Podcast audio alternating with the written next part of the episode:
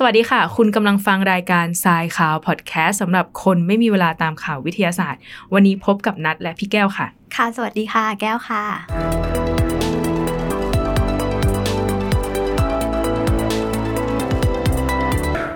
โอเคค่ะ มาที่ข่าวแรกนะคะ เป็นข่าวเทคโนโลยีที่เขาเรียกว่าอะไรเขาเรียกว่าแบบ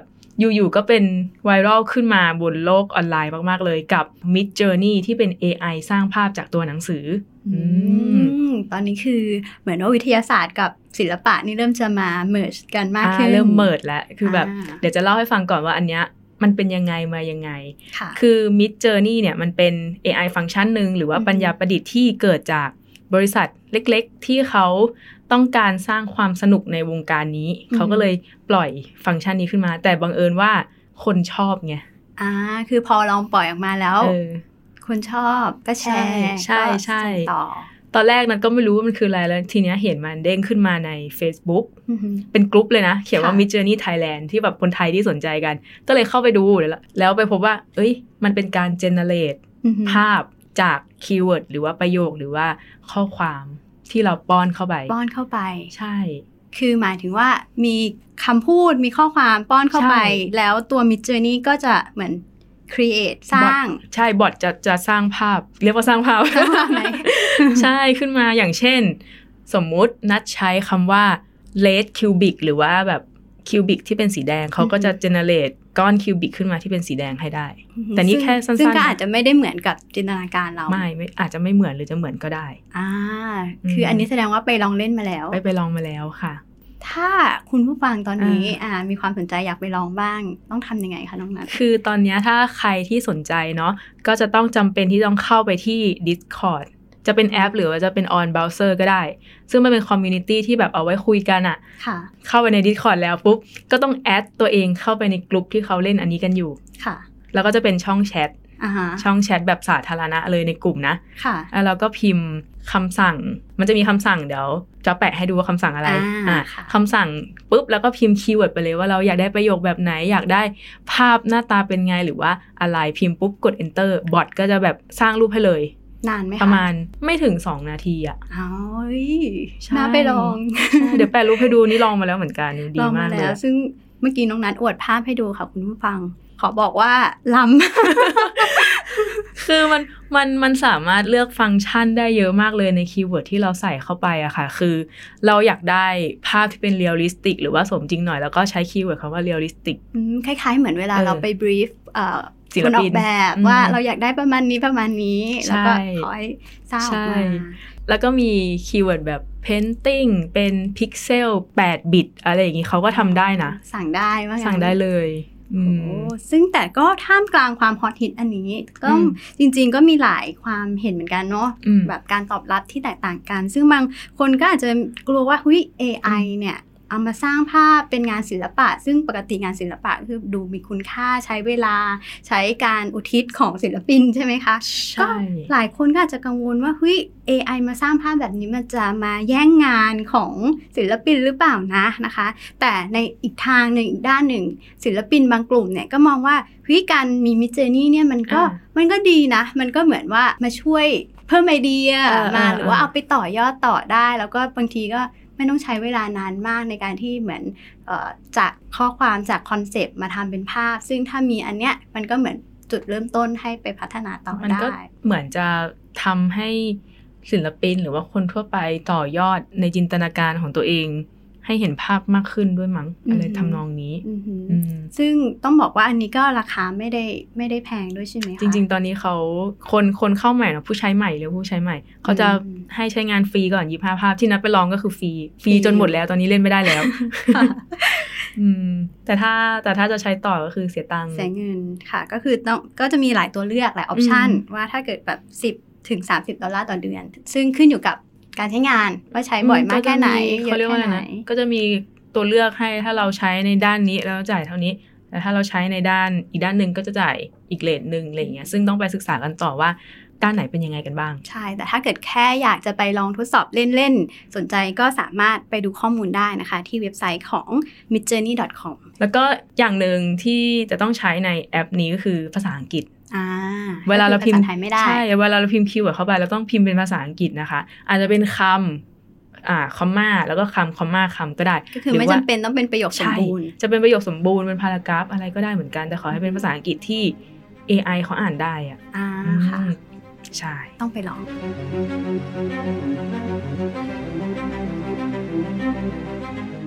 โอเคค่ะ เราก็มาต่อกันที่ข่าวถัดไป ก็ยังเป็นเรื่อง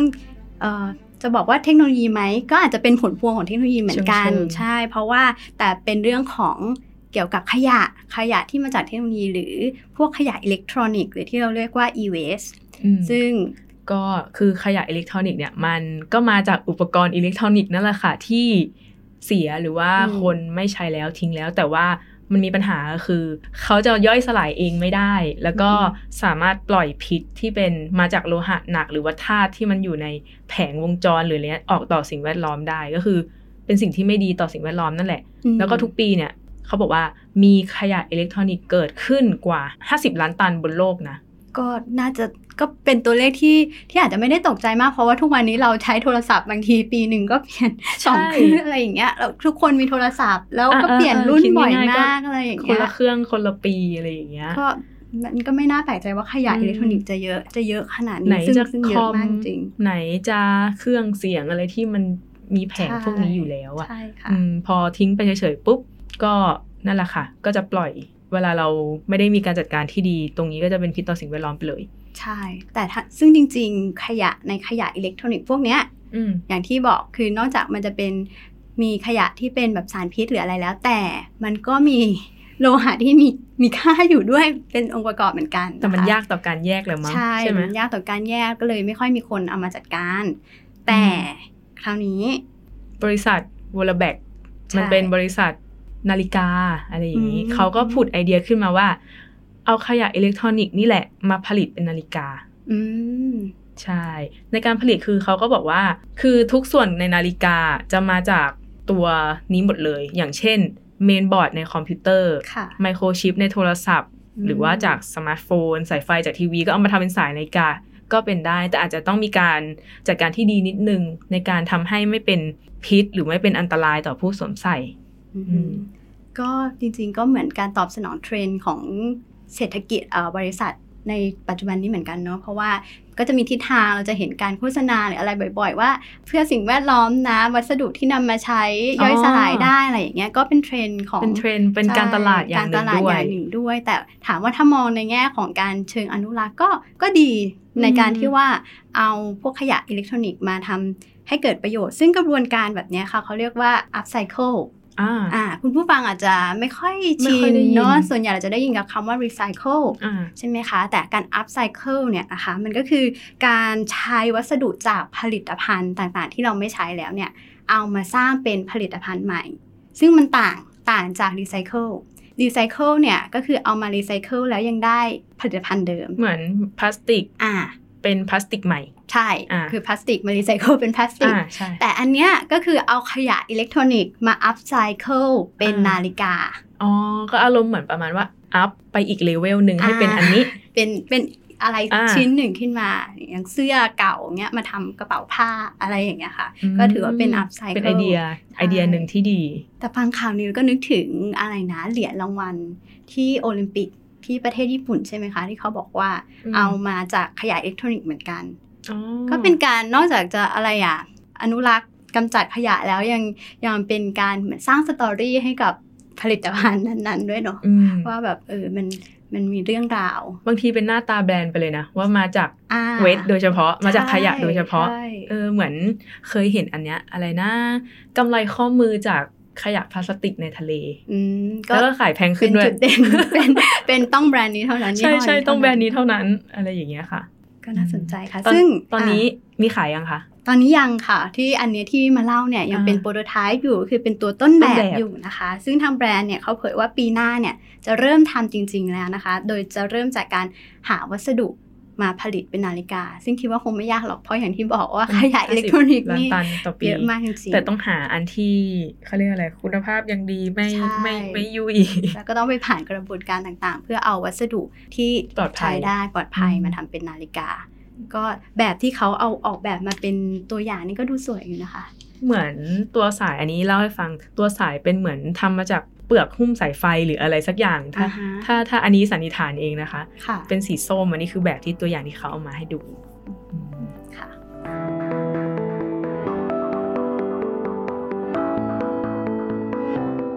ต่อไปเป็นข่าวเกี่ยวกับเทคโนโลยีอ่าจะเรียกว่าทางการแพทย์หรือทางชีวภาพก็น่าจะได้นะ เพราะว่าประเทศอิสราเอล ทีมวิจัยจากประเทศอิสราเอลเนี่ยเขาสร้างตัวอ่อนสังเคราะห์ขึ้นมาจาก สเต็มเซลล์อันนี้เป็นงานวิจัยในวารสารที่ชื่อว่าเซลล์นะคะ ที่เรานำมาค่ะอืมตัวอ่อนสังเคราะห์ก็คือ synthetic embryos ใช่ ตัวอ่อนเลยใช่ไหมคะ คือในข่าวเนาะเขาก็รายงานว่าตัวอ่อนสังเคราะห์ที่ได้เนี่ย ไม่ได้เกิดจากการผสมพันธุ์ของไข่แล้วก็สเปิร์ม ซึ่งอืมปกติแล้วอะตัวอ่อนก็คือจะก็จะเกิดจากไข่แล้วก็สเปิร์มที่อืมมาผสมกันแล้วก็ค่ะปฏิสนธิกันเป็นตัวอ่อนตัวอ่อนอ่าซึ่งแต่อัอันนเนี้ย เนี้ยเขาบอกว่าไม่ไม่ใช่ใช่ แล้วก็ไม่ได้เจริญเติบโตในคันมันดาด้วย แต่มีอวัยวะต่างๆ ที่ทำงานได้เหมือนกับสิ่งมีชีวิตทั่วไป ก็คือจากสเต็มเซลล์อืมเอามาเพาะเลี้ยงอย่างนี้เหรอคะใช่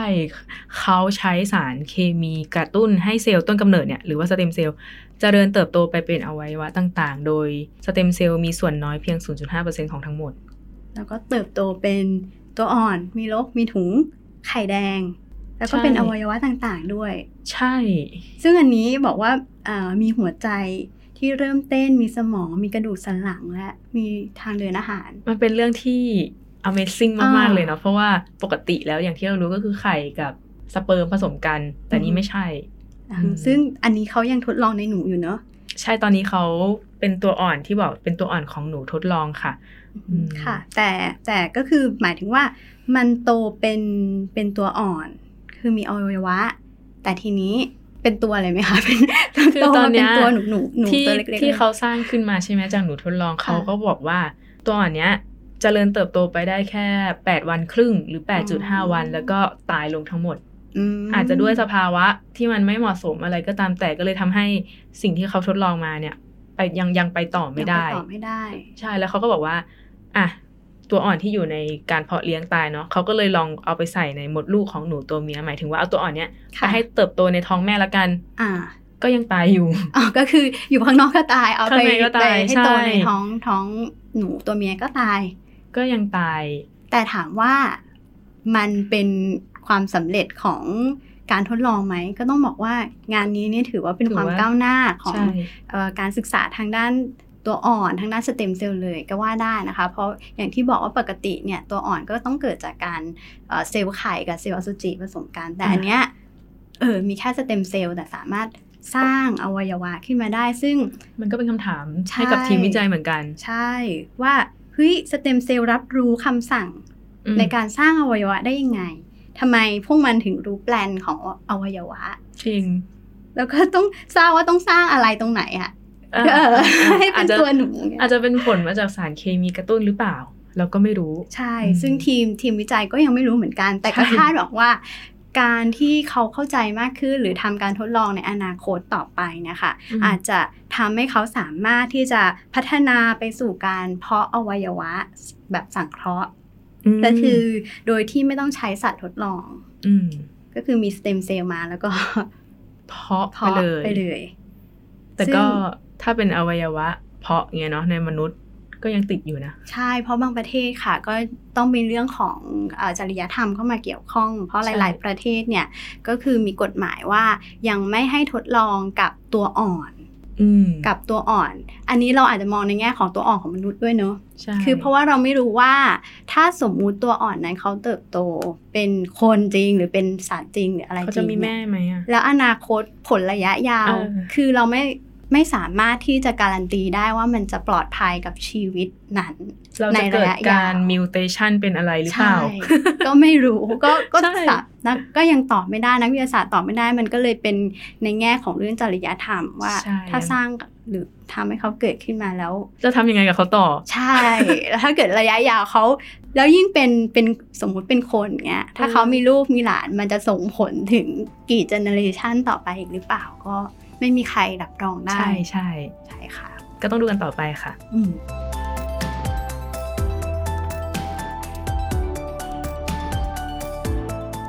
ค่ะ เมื่อกี้ก็จบไปแล้วกับข่าวของหนูทดลองอะคราวนี้เป็นข่าว ไม่ใช่หนู หมูไหมหมูเออหมูนะคะ คุณผู้ฟังหมูทดลองค่ะ แต่ว่าเขาทำอะไรกับหมูคะน้องนัท คืออันนี้ต้องบอกก่อนว่าเป็นงานวิจัยเนาะจากวารสาร Nature อืมจวงหัวก็เลยว่าเอาเราเอามาจากนี่ค่ะอืมคือเขาเนี่ยบอกว่าเขาสามารถปลูกอวัยวะบางชิ้นของหมู ให้มีปฏิกิริยาขึ้นมาหลังจากตายไปแล้วหนึ่งชั่วโมง อืมก็คือตามปกติแล้วเนี่ยเมื่อคนหรือสัตว์ตายลงใช่ไหมคะอืมเซลล์ของอวัยวะต่างๆเนี่ยก็จะขาดออกซิเจนอืมแล้วก็ขาดสารอาหารที่จำเป็นไปหล่อเลี้ยงใช่ทำให้อวัยวะทั้งหลายเนี่ยและเซลล์ในร่างกายเนี่ยก็ค่อยๆ ตายตามกันไป ใช่ แล้วก็หลังจากที่อ่าร่างกายเสียชีวิตเนี่ยเนาะอืม นอกจากขาดออกซิเจนแล้วก็สารอาหารแล้วก็คือเลือดเขาก็จะไม่หมุนไม่เวียไม่นไหลด้วยเวียนแล้วใช่ ก็จะไหลลงที่ต่ำอย่างเดียวอืมค่ะ ทีนี้ทีมนักวิจัยจากมหาวิทยาลัยเยลในสหรัฐอเมริกาเนี่ยเขาใช้เทคนิคที่เขาเรียกกันเองเนาะตั้งอืมชื่อขึ้นมาว่า organics ค่ะ อืม จะไปทำให้อวัยวะหมูบางส่วนเนี่ย อย่างที่บอกไปตอนแรกเลยซึ่งหมูที่ตายแล้ว หมูที่ตายแล้วอืมหนึ่งชั่วโมง สามารถกลับมา มี reaction ได้ มีมีปะเหมือนมีหอนเขาเรียกว่าอะไรทำงานมาฟังก์ชันเออเออได้มีมีมีมีการทำงานขึ้นมาได้เออพูดงี้ดีกว่าค่ะ ทีเนี้ยระบบ Organics เนี่ยเขาจะใช้วิธีการสูบฉีดเลือดสังเคราะห์เข้าไปในร่างกาย เป็นจังหวะด้วยนะ เหมือนแบบหัวใจเต้นอะอ่าคือเหมือนเหมือนหัวใจสูบฉีดเลือดไปที่ร่างกายของเราในใช่ภาวะเพปราะกว่าหัวใจติเราหยุดเต้นแล้วใช่ไหมหัวใจหมูหยุดเต้นแล้วหัวใจเรา หัวใจหมูหยุดเต้นแล้วค่ะ ทีนี้เขาก็เลยสูบเลือดสังเคราะห์เข้าไปเป็นจังหวะเป็นจัจังงหหวะวะจังหวะอือฮึเหมือนซึ่งอารมณ์ปั๊มหัวใจอะค่ะ แล้วเลือดสังเคราะห์ในที่นี้คือคือยังไงอะคะเลือดสังเคราะห์ในที่นี้ก็คือเป็นเลือดหมูนั่นแหละค่ะ บางส่วน แล้วก็มีการผสมสารประกอบเข้าไปอีก 13 ชนิดเพื่อที่จะไม่ให้ เลือดตัวเนี้ย แข็งตัวแล้วก็จะกลายเป็นริ่มเลือดอือฮึอืมแล้วก็สารพวกนี้ก็ยังไปขัดขวางกระบวนการทางเคมีที่ทำให้เซลล์ตายและกดภูมิคุ้มกันด้วย ก็คือเหมือนไปไปช่วยกระตุ้นให้รักษายืดอายุขอยังงหล่เซอลล์ไปหล่ออ่าเลี้ยงยังเซลล์ในอวัยวะนั้นได้อยู่ประมาณหนึ่งค่ะ อืมซึ่งจากการทดลองกับหมูถึง100ตัว เยอะมากนะ เยอะเยอะนะคะ คือคือเขาอะวางยาสลบ คือหมูอาจจะยังไม่ตายอันนี้ไม่แน่ใจนะว่าสุดท้ายแล้วจากการทดลองเนี้ยหมูทั้งร้อยตัว อันเนี้ยเขาไม่ได้บอกตายไหมไว้แต่ในการทดลองคือเขาอย่างนี้ค่ะ คุณผู้ฟังเขาเอาหมูมา 100 ตัวใช่แล้วก็มาวางยาสลบ แล้วทำให้หัวใจหยุดเต้นเป็นเวลาหนึ่งชั่วโมงคือคือถ้าถ้าถ้าในคำนิยามคือก็บอกว่าหมูเนี่ยได้ตายไปแล้วพักใหญ่อะก็คือตายไปแล้วหนึ่งชั่วโมงค่ะ ตายไปแล้วหนึ่งชั่วโมง แล้วก็หลังจากผ่านไปเนี่ยหนึ่งชั่วโมงค่ะเขาก็เอาหมู Organics พวกนั้นน่ะ มาเชื่อมต่อใช่กับอืมระบบออร์แกนิกส์อืมเป็นเวลาหกชั่วโมง ค่อนข้างนานนะนานในการนานรอผลอ่าที่จะรู้ว่าอวัยวะเนี่ย ได้ฟื้นขึ้นมาอีกรอบหนึ่งแล้วค่ะเขาก็พบว่าเซลล์บางส่วน แล้วก็อวัยวะภายในบางส่วนเนี่ย สามารถฟื้นคืนชีพได้อย่างเช่น หัวใจตับแล้วก็ไต ก็คือกลับกลับมาทำงานได้ใช่กลับ ขึ้นมา โดยเฉพาะอย่างยิ่งกล้ามเนื้อหัวใจบางส่วน มีการหดตัว มีความเคลื่อนไหวของคลื่นไฟฟ้าหัวใจ ก็คือเหมือนหัวใจมันใช่เหกมืลัอบนหัมาวใจเต้นเต้นอีกแต่ใดๆก็ตามไม่พบการเคลื่อนไหวของในสมองอะอ่าเออสมองเหมือนสมองก็ยังไม่ทำงานอก็ยู่คือไม่ได้เหมีเกิจกรรมจากการวัดเอ่อคลื่นไฟฟ้าคลื่นไฟฟ้าในสมองก็คืออมันอาจจะเข้าไปทำให้เซลล์เซลล์ในสมองอะรักษาไว้ได้ แต่เขาไม่พบว่ามีกิจกรรมในสมองหรือ แบบคลื่นไฟฟ้าหรืออะไรอืมเกิดขึ้น ซึ่งตรงเนี้ยค่ะ ก็จะบ่งชี้ได้ว่าหมู่พวกนั้นอาจจะยังไม่ได้รู้สึกตัว เป็นไปได้ คือท่านก็เหมือนว่ามันก็อาจจะยังไม่ได้ฟื้น แต่แค่แบบอะไรอะหัวใจเต้นทำงาน บางอารส่มวณ์นเหมือนเราไปกระตุ้นอวัยวะ แล้วมันทำงานแค่ณจุดจุดๆนั้น เป็นตัวของตัวเองไปทุก ๆ อันอ่านะของแต่ละอวัยวะแต่ไม่ได้ทำงานเชื่อมกันก็คือหรือเปล่า ตัวหมูก็คือยังไม่รู้ว่าใช่ฉันใช่หัวใจฉันเต้นอยู่นะหรืออะไรใช่แบบนี้อืมก็ เป็นถือเขาบอกว่าเป็นความหวัง ซึ่งซึ่งงานวิจัยเนี้ยค่ะ อาจจะถามว่าพี่ทำทำไมเอาหมูอืมมาอืมอืมมาวางยาสลบแล้วก็ให้หมูตายหนึ่งชั่วโมงนะคะเขาบอกว่ามันเป็นจริง ๆ แล้วเอ่อเขามีความหวังว่าการทดลองหรือว่าเทคโนโลยีออร์แกนิกส์เนี่ยค่ะอ่าในอนาคตเนี่ยอาจจะนำไปใช้ในการกู้ชีพผู้ป่วยเอ่อ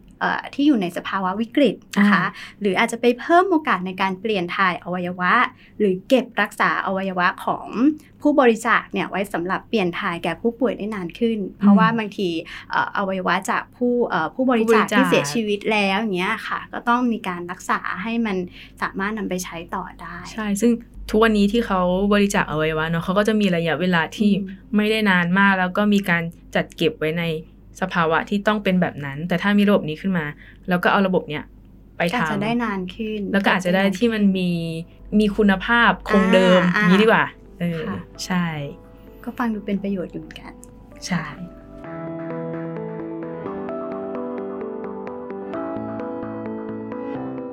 ข่าวต่อไปค่ะมาปรับมูดกันนิดนึงจากเทคโนโลยีชีวภาพสองข่าวเมื่อกี้นี้ใช่ขอเข้าไปที่ข่าวเกี่ยวกับสิ่งแวดล้อมกันบ้างอ่าฮะล่าสุดอ่า ประเทศชิลีเกิดหลุมยุบอีกแล้ว จริง ๆ ประเทศชิลีเนี่ยเขาเกิดแผ่นดินไหวอยู่บ่อยครั้งมากค่ะตอนเนี้ยจะเป็นหลุมยุบที่ค่อนข้างกว้างมาก ๆ เลยค่ะ ใช่ค่ะเขาบอกว่าขณะที่เกิดหลุมยุบเนี่ยอืมตอนแรกเนี่ยก็ขนาดประมาณเอ่อเส้นผ่านศูนย์กลางประมาณ 25 เมตรอืมแต่มันขยายกว้างไปถึง 50 เมตร ก็คือเท่าตัวหนึ่งเลย แถมความลึกของมันนี่ต้องบอกว่า ลึกจนน่ากลัวนะ คือลึก 200 เมตรค่ะคุณผู้ฟัง ลึกมากค่ะ แต่ว่าขอกลับไปบอกนิดหนึ่งว่าหลุมยุบเนี้ยเกิดขึ้นในพื้นที่เหมืองสัมปทานเหมืองแห่งหนึ่งในเมืองเชียร่าอามาริล่าอือหือจังหวัดโคปีอาโปประเทศชิลีค่ะค่ะ ก็คือเกิดในพื้นที่เหมือง อืมก็คือมันเป็นเหมืองแล้วเกิดหลุมหลุมยุยุบบขนาดนี้ขึ้นมา ซึ่ง ขนาดเนี้ยบอกว่าต้องบอกว่าเป็นขนาดใหญ่มากพอที่จะเป็นอันตรายต่อผู้ที่แบบเดินทางสัญจรไปมาได้นะคะใช่ถ้าสมมุติอยู่ๆมันเกิดแล้วมันมีบ้านหรืออะไรอยู่ตรงนั้นพอดีคือมันหายไปเลยหานะยไปเลย แล้วก็ไม่รู้ว่ามันจะเหมือนขยายออกไปอีกหรือเปล่า ใช่ ซึ่งตอนเนี้ยองค์กรธรณีวิทยาแล้วก็เหมืองแร่แห่งชาติของชิลีเนี่ยเขาก็เข้าไปตรวจสอบเรียบร้อยแล้วอืมมันก็จะมีหลายเสียงเกิดขึ้นว่าหลยสเหตุ ไม่ปกติหรือเปล่า เกิดในพื้นที่เหมืองอือหือหรือจะมีกิจกรรมอะไรที่ทำให้เกิดแบบนี้ หรือว่าเป็นธรรมชาติ ตรงเนี้ยเราไม่สามารถบอกได้แต่เราจะอ๋อเพราะมันมีปัจจัยของเหมืองเข้ามาเกี่ยวข้องด้วยไหมมันก็คะต้องที่ตรวจเขาสอบาใช่ ตอนนี้ยังไม่สามารถสรุปได้ แต่ที่เรามาเล่าวันเนี้ยเราจะพูดถึงปรากฏการณ์หลุมยุบก็คือที่เกิดทั่วในไปธรรมชาติใช่ค่ะจริง ๆ แล้วอะมันเกิดจากบริเวณใต้ดินตรงนั้นเนาะอืมมันมีโพรงอยู่แล้วค่ะอาจจะเป็น โพรงดินหรือว่าโพรงหินปูนก็ได้อือหือในกรณีที่เป็นโพรงหินปูนเนาะเมื่อเวลาเกิดฝนตกอะ่ะ น้ำฝนมันก็จะมีสภาพเป็นกรดนิด ๆ อยู่แล้วอ่าค่ะพอมันชะเข้าไปบริเวณใต้ดินใต้ดินไหลผ่านโพรงนั้นน่ะแล้วโพรงนั้นมันเป็นหินปูนใช่ไหมหินปูนอ่ามันเจอมันกรดมันมีปฏิกิริยากับกรดอยู่แล้ว มันก็จะค่อย ๆ ละลายละลาย แล้วโพรงมันก็จะขยายขึ้นขยายขึ้นเหมือนถ้ำกับหินงอกหินย้อยอะไรอย่างเงี้ยอ่าอ่าอ่าฮะใช่ มันก็เป็น ภาวะที่เมื่อเวลาผ่านไปมากขึ้นมากก็ขึ้นเซาะไปเรื่อยๆเซาะซอไปเรื่อยๆใช่ แล้วทีเนี้ย มันพอมันซอจนถึงที่สุดแล้วอ่าแล้วข้างบนน่ะมันรับน้ำหนักไม่ได้แล้วอะอือหือมันก็จะถล่มลงมาก็กลายเป็นหลุมนั่นแหละ ก็บุ๊บลงไปเลยบุ๊บไปเลย อย่างเช่นถ้ำก็เกิดแบบนี้เหมือนกันอ่าแล้วก็มันก็ไม่ได้เกิดเฉพาะในพื้นที่หินปูนด้วยนะพื้นที่ที่มันเป็นชั้นใต้ดินมีเกลือค่ะ มันก็เกิด กรณีแบบนี้ได้เหมือนกันอืมที่ทำให้เกิดหลุมยุบตรงนั้น ก็คือมันจะเกิดจากการที่ว่ามันมีโพรงมันมีก่อโพรงแหละอย่างแรกเลยอืมอืมแล้วก็ด้วยขยายพงขยายจนสุดท้ายข้างบนรับไม่ไหวก็ยุบลงไปใช่อันี้ประเทศไทยเรามีไหมคะมีค่ะประเทศไทยเรามี ถ้าจะเอาหลุมยุบที่ใหญ่เลย ซึ่งหลายคนอาจจะนึกไม่ออกว่ามันเป็นหลุมยุบมาก่อนก็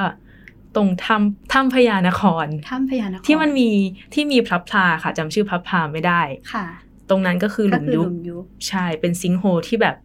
ขยายใหญ่มากๆแล้ว ซึ่งมันอาจจะยุบเมื่อ200หรือกี่ร้อยล้านปีที่แล้วมตอนนี้ก็เลยเป็นปล่องที่อยู่ในถ้ำอืมค่ะ ซึ่งมันก็การการเกิดว่าบ่อยหรือไม่บ่อยก็คงต้องขึ้นอยู่กับสภาพภูมิประเทศของตรงนั้นแต่ละบริเวณนั้นๆ ด้วยใช่ใช่ จริง ๆ หลุมยุบเป็นแค่ดินก็เรียกว่าหลุมยุบได้นะมอย่างแบบมันอาจจะเป็นโพรงหรืออะไรอย่างเงี้ย ไม่จำเป็นต้องเป็นหิน อ๋อหรือแบบพวกโพรงที่แบบอย่างนี้อย่างนี้ได้ไหมคะอันนี้แค่ลองอ่าลองสงสัยว่า แบบมีน้ำบาดาลหรืออะไรเงี้ยแล้วใช่มันก็แบบเซาะอะไรข้างล่างเป็นได้แบบเป็นโพรงอย่างในแบบในเขตที่เขาสูบน้ำบาดาลกันเยอะๆเนาะมันก็สามารถยุบตัวได้เหมือนกันอืมใช่ ตรงนี้เราก็ดูว่าตรงไหนจะเกิดหลุมยุบได้ก็ดูได้จากว่า เออดินตรงนั้นอะ่ะ มันมันอยู่ระดับต่ำกว่าพพื่อนบ้านคือสังเกตได้ใช่ไหมคะสังเกตได้ค่ะ แล้วก็ประมาณว่า บ้านเรือนเรามีรอยแตกรอยปริหรือเปล่า ถ้ามีปุ๊บก็ลองตรวจสอบดูนิดหนึ่งว่า มันมีปัจจัยอะไรใต้ดินที่ทำให้แบบอ่าเป็นบ้านโครเราเป็นอะไรเอไหมอใช่ใช่แล้วก็นี่เคยเห็นข่าวข่าวหนึ่งพี่ ก็นานแล้วนะข่าวเนี้ยคือชาวบ้านอะเขาเป็นบ้านใต้ถุนใช่ไหมแล้วเขาเป็นดิน อืมแล้วเขาเอาไม้อะ เจาะ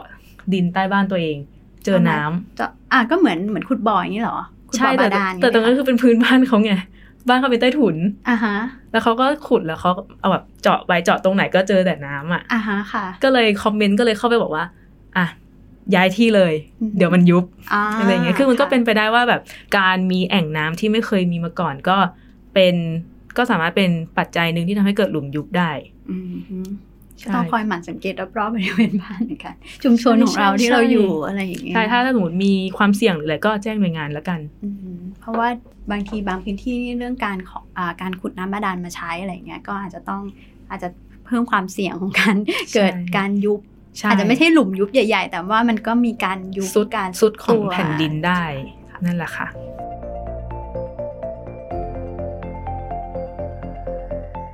แล้วก็ก่อนจากกันไปนะคะ พี่แก้วเดี๋ยวเราจะมาพูดถึงงานระดับประเทศงานหนึ่งอืมที่หลาย ๆ คนเรียกว่างานสัปดาห์วิทยาศาสตร์ หรือว่าชื่อทางการของเขาก็คือ งานมหกรรมวิทยาศาสตร์และเทคโนโลยีแห่งชาติค่ะปีนี้เป็นประจำปี 2565ใช่ซึ่งเราจัดกันมาทุกปี ใช่ และปีนี้ก็ต้องบอกว่ายิ่งใหญ่อลังการ เพราะว่าเราจัดถึง2ที่นั้นไง ที่แรกก็ที่เดิมเลยค่ะ Impact ค่ะ Impact เมืองทอง วันที่ 13 ถึง 21 สิงหาคมก็คือจะถึงแล้วนี่เราอัดกันวันที่อาทิตย์หน้า20แล้วเอ้ยนี่เราอัดกันวันที่ 11 นะคะค่ะงานก็คือ 13อ่า ปีนี้มาในธีม ศิลปะวิทยาศาสตร์ และนวัตกรรมเพื่อสังคมยั่งยืนน่าสนใจมากค่ะ เป็นการเหมือนรวมรวมทั้งศิลปะ รวมวิทยาศาสตร์ แล้วก็นวัตกรรมมาเมิดเข้าด้วยกันอ่าออกมาเป็นนิทรรศการทั้ง 5 นิทรรศการนะคะ ตั้งแต่นิทรรศการเทิดพระเกียรติ แก้วเปลี่ยนโลก นวัตกรรมวันรุ่งหรือว่าอ่า Tomorrowland แล้วก็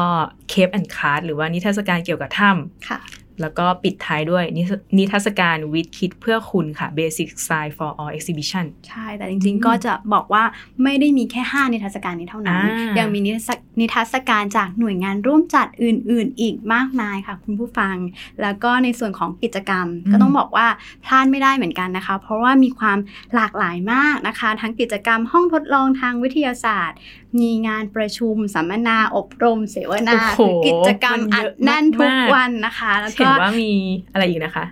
กิจกรรมอบรมเชิงปฏิบัติการ หรือว่าพวกเวิร์กช็อปใช่ไหมใช่ใช่ค่ะ ก็สามารถเข้าไปร่วมกิจกรรม เข้าไปเอ่อมีบูธหน่วยงานร่วมจัดนะคะ ก็อืมสามารถติดตามเอ่อกำหนดการนะคะ แล้วก็สามารถจองเข้าไปเอ่อเยี่ยมชมงานได้นะคะที่เว็บไซต์ www.thailandnstfair.com งานนี้ฟรีไหมคะ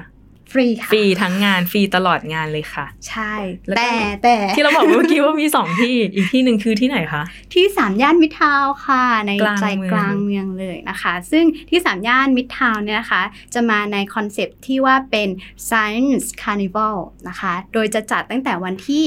17 ถึงวันที่ 21 สิงหาคม 2565 ก็จะมีนิทรรศการกิจกรรมนะคะได้ข่าวว่ามีความบันเทิงบันเข้าเทิมาด้วยง สายวัยรุ่นนี่ต้องชอบแน่นอนนะคะเชือปรางค่ะ แล้วก็มีวิทยากรนะคะ แล้วก็ผู้ร่วมเสวนานะคะ แล้วก็เอ่อกิจกรรมที่สนุกสนานมากมาย อันนี้ก็คือจัดเข้ากับธีมบางกอกวิทยาของกรุงเทพมหานครด้วย ใช่ใช่อืมต้องบอกว่า